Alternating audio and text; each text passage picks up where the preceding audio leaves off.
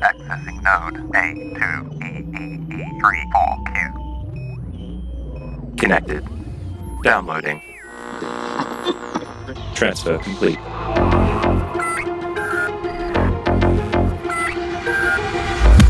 Welcome back to the Dead Drop, your secure transfer of video game and developer news. I'm Matthew Bliss, your interpreter of the games industry, your prophet of playable material, your professor of time preservation. As the world changes, we need to adapt and change with it. But sometimes, as a lot of players are seeing at the moment, companies are changing, sometimes for the worse, sometimes for the better. It's a heavy topic, I know, but there's a few big stories in today's episode we're going to be talking about that really look down the path of what the future of games is going to look like. With PlayStation and CDPR doing some big posturing, a few problems with Overwatch, but I'll save the meat and potatoes for our stories. Here we go. This is your transfer from the 6th of October, 2022, and these are the news stories that you need to know. Sony PlayStation as a company would be considered by most to be a console centered game platform. But the head of PlayStation Studios, Herman Hulst, has come out and said that there's going to be at least a year before games released on PlayStation are ported onto PC. We've seen a number of PlayStation games already make their way to PC, and there are a number that are still in the works, including Uncharted Legacy of Thieves Collection, the Spider Man remastered that came out recently, but the follow up, Miles Morales, and Sackboy A Big Adventure, all to come later this year. Herman has confirmed that there will be a number of releases that come out on PC as well, but mobile is being thrown in there too, with half of its annual releases to be on PC and mobile by 2025. Herman also made a big mention of live service games that will be actually released on PC and potentially mobile at the same time as they're released on the PlayStation console. He says that live service games are about capturing your community and creating engagement, so delaying release on other platforms doesn't really make much sense. This is interesting to see from PlayStation, considering the PS4 had the largest number of exclusive games of any of the consoles, and the fact that it's posturing so hard to get Call of Duty on its platform and starting to look a little bit desperate on that front too. I guess in this sense, a bit of positive publicity and talking about extra things can kind of move people's attention away from the Call of Duty stuff. Overwatch 2, after a couple of years of development, has finally released, and of course, it launches with a few problems.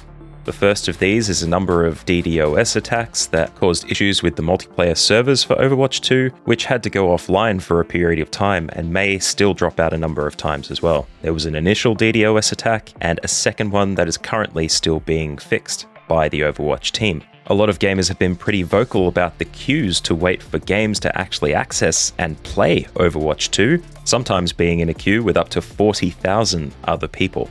Blizzard boss Mike Ybarra has come out and said the DDoS attacks have been causing the server issues, so hopefully, as time goes on, players will be able to join. But joining can be an issue for those with prepaid cell phone plans in the US, as now BattleNet requires users to add multi factor authentication with a phone number, with Blizzard saying this is a way to prevent smurfing of accounts, but it has rules.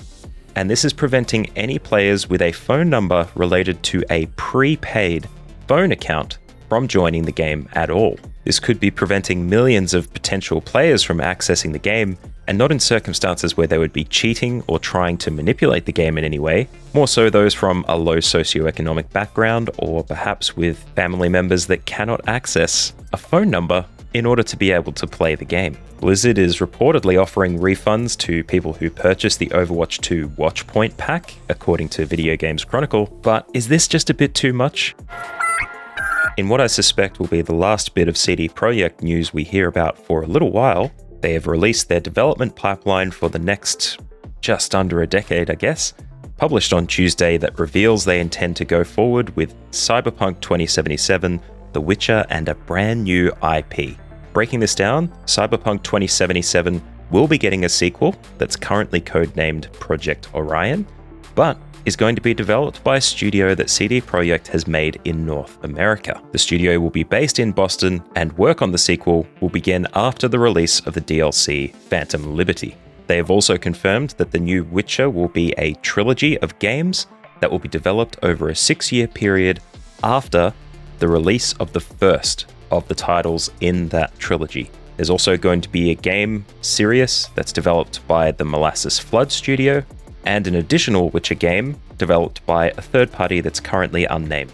There is also going to be a new IP under development, currently called Project Hadar, and is purported to be a brand new IP developed from scratch, which CDPR hasn't done so far, The Witcher being based on books and Cyberpunk 2077 based on a tabletop RPG. And all these announcements punctuated by the current CEO, Marcin Iwinski, saying that he's going to be stepping down as the CEO, but continuing to be active in the development of games going forward for CDPR, just in a non executive role. That's a lot of CD Projekt stuff. Hopefully, a lot of things that you can anticipate coming and that we're going to enjoy, and of course, lessons learned from them as well. GamesIndustry.biz has updated their story about USB C proliferating all devices available, including mobile and handheld gaming devices. The European Parliament has formally voted to adopt USB C as a mandate for these devices at least by the end of 2024, and it'll extend to laptops by spring of 2026. This is an update to the original story from GamesIndustry.biz posted on June 8th, and for most of us, it means being able to have a reduced number of charging cables for our devices. But the thing to keep in mind that I always advise other people is that not all USB Type C cables are made the same. What I'm hoping is that the difference between voltages and data versus just power transfer for these cables is made clearer as these mandates start to roll out.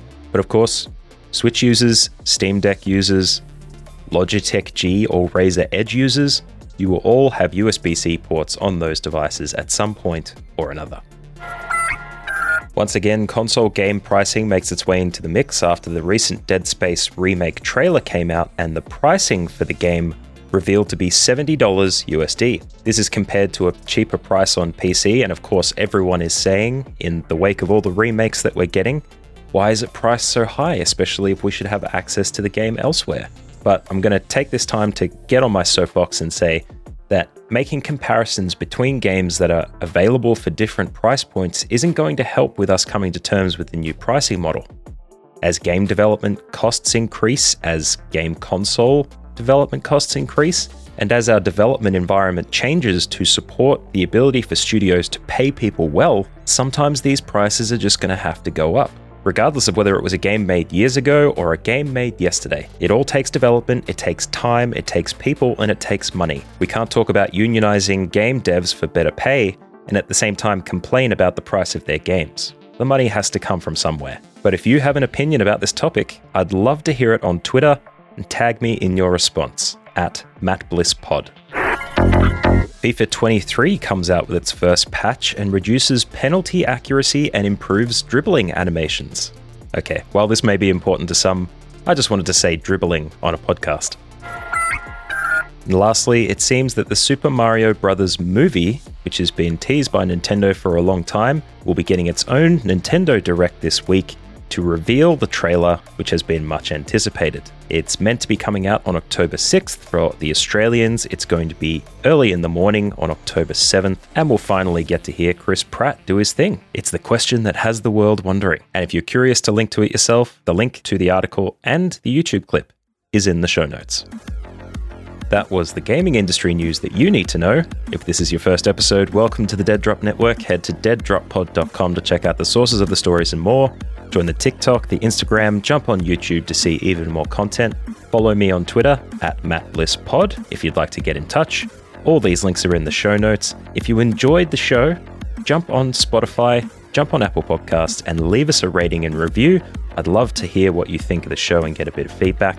Join me every Monday and Thursday for the latest game news, and make sure to tell your friends about the Dead Drop. Stay safe, stay well, and I'll see you here in a couple of days.